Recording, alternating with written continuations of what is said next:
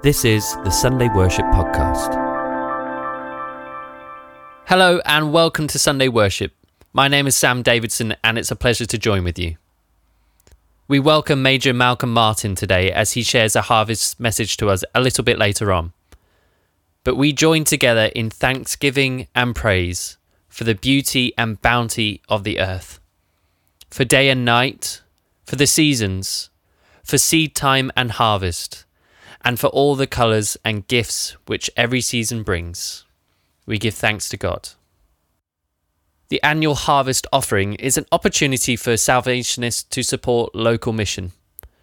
75% of the money you give stays within your corps to help you love God and love others where you are. 25% of the money you give goes to your divisional mission innovation fund to help resource new, exciting mission opportunities in your region.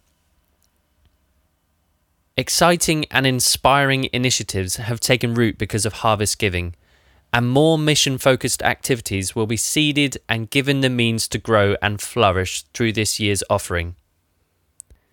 In the feeding of the 5,000, Jesus encourages us to look at what we have been given and to place that in God's hands. So you can give via your local corps, or if you'd like to give online, visit salvationist.org.uk forward slash harvest. Dear Lord, as we celebrate this season of Thanksgiving, we give thanks for the blessings of food, provision, and nourishment. Please grow in us a harvest for the world. Come sow a seed of hope within our souls, Lord, that we might yield goodness, patience, and kindness in abundance. Sow a seed of peace in our lives, Lord, that we might bear the fruits of forgiveness, compassion, and righteousness.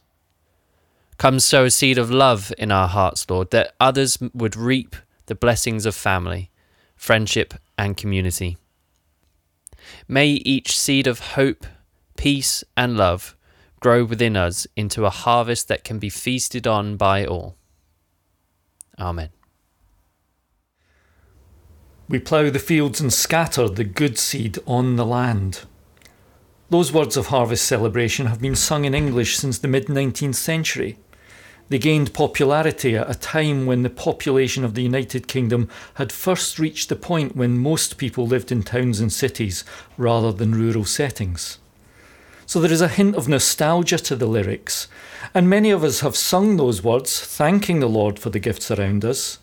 But far fewer people today have probably engaged in the activities of ploughing fields and scattering seed.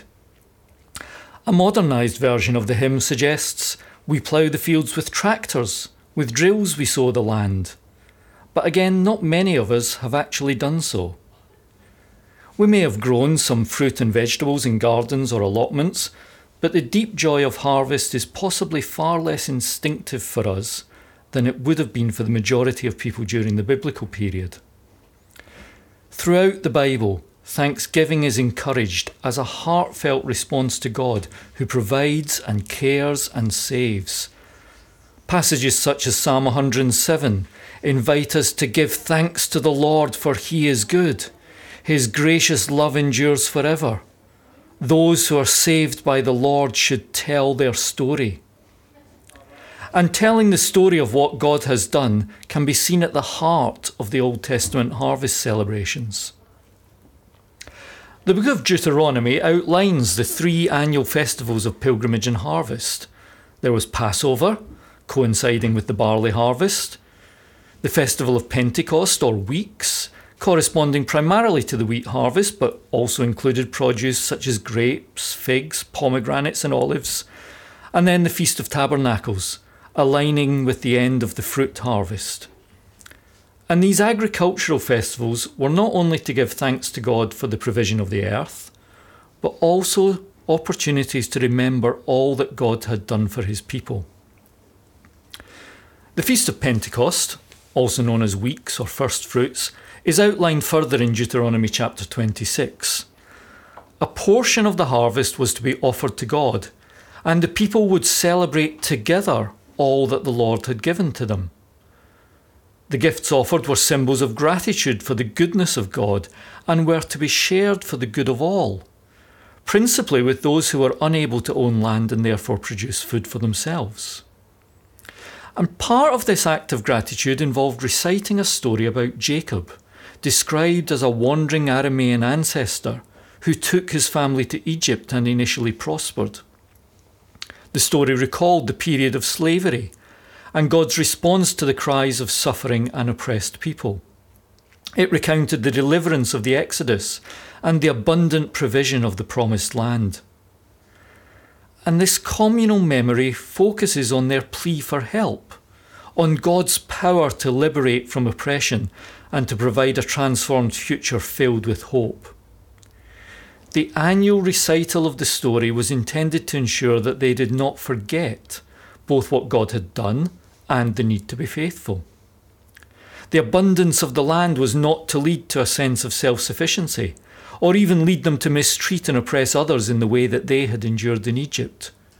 Recalling the story, alongside the harvest offering, was a means to instill a spirit of thankfulness and gratitude to God, to view the entirety of their lives as a gift. The writers of the New Testament were also inspired to remind people of what God has done. In John chapter 6, Jesus cautions about a purely physical approach to harvest. If our attention is just towards gathering stuff, then we end up being empty, not filled. Jesus reminded people of the need to focus on the true bread of life, to be thankful for spiritual nourishment. Because our deeper hunger for meaning and purpose needs the true bread of life. It needs that change of story from what we were to who we are in Christ as the foundation of our gratitude. And with gratitude for his own story of transformation, Paul in Philippians says, Don't worry about anything, but pray and ask God for everything you need, always giving thanks. And God's peace, which is so great we cannot understand it, will keep your hearts and minds in Christ Jesus. And then at the end of the New Testament, the message of the book of Revelation is one of encouragement for Christians who are beginning to waver in the face of the challenges that they face, who feel a degree of discouragement with their current circumstances and despair at their apparent helplessness to change the situation. They are encouraged to stand firm in their faith, to be confident that God is ultimately in control Above all, they are to remember that Jesus is Lord, the Alpha and the Omega, the beginning and the end of the story. So we can continue to remember our own stories, both individually and together, how we were without Jesus, how we came to faith, and the difference that freedom in Christ makes to our lives. If we have experienced the grace of God, we should naturally be led towards gratitude. The Swiss theologian Karl Barth put it like this Grace and gratitude belong together like heaven and earth. Grace evokes gratitude like the voice and echo. Gratitude follows grace like thunder follows lightning. To go back to Deuteronomy, gratitude for harvest provision and for God's gracious love is linked with generosity towards those in need. The covenant relationship has both vertical and horizontal dimensions. It involves faithfulness to God and faithful care for one another. The abundance of the promised land, received as a gift from God, was to be used to care for others. They were to relive the story of deliverance by committing to share God's grace with all. And in our culture of rampant consumerism, we need the reminder of harvest as gratitude that should lead to the generous sharing of God's loving grace in our daily lives and relationships. Think about the individuals that you will encounter this week people on the street, in shops, offices, and waiting rooms, classrooms of children, trains and buses full of people Perhaps some of them will feel harassed and helpless, weighed down by concerns and circumstances. Think about the communities that you will move around in your home, school, workplace, shopping areas, leisure centres. places that can be our harvest fields, places where we can participate in God's mission, bringing the good news of hope and truth and love. In our harvest celebrations, may we recall our own story of experiencing God's abundantly gracious love. May we respond with gratitude for all that we have received and all that Jesus has done in our lives. May we be inspired to share generously with others, seeking to live fruitful lives for Christ. As a prayer, I'm going to read the words of Song 15 in the Salvation Army Songbook, and perhaps you can make this your own prayer of thanksgiving.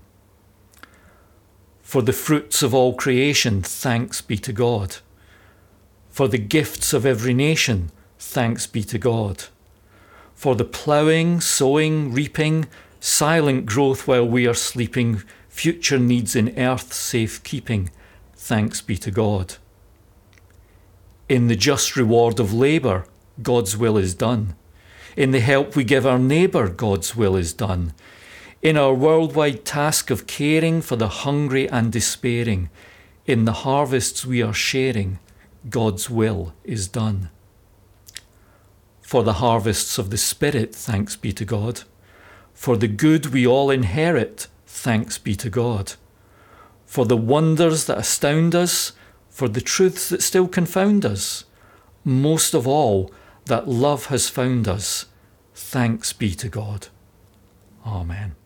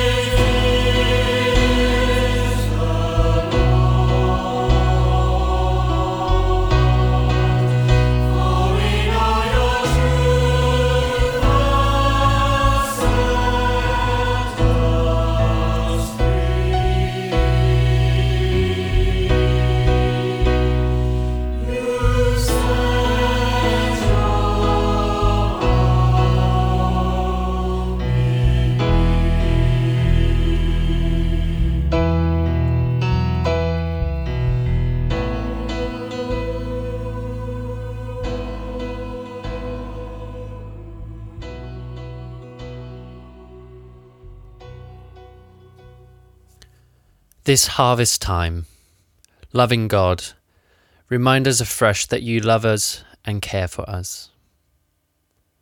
Call us again to share your task of caring for this world. Grateful for our abundance, help us not to forget those who have little. Genuine in our thanks, help us to be generous in our giving. Amen. As we come to the end of our time together, thank you for joining and God bless you.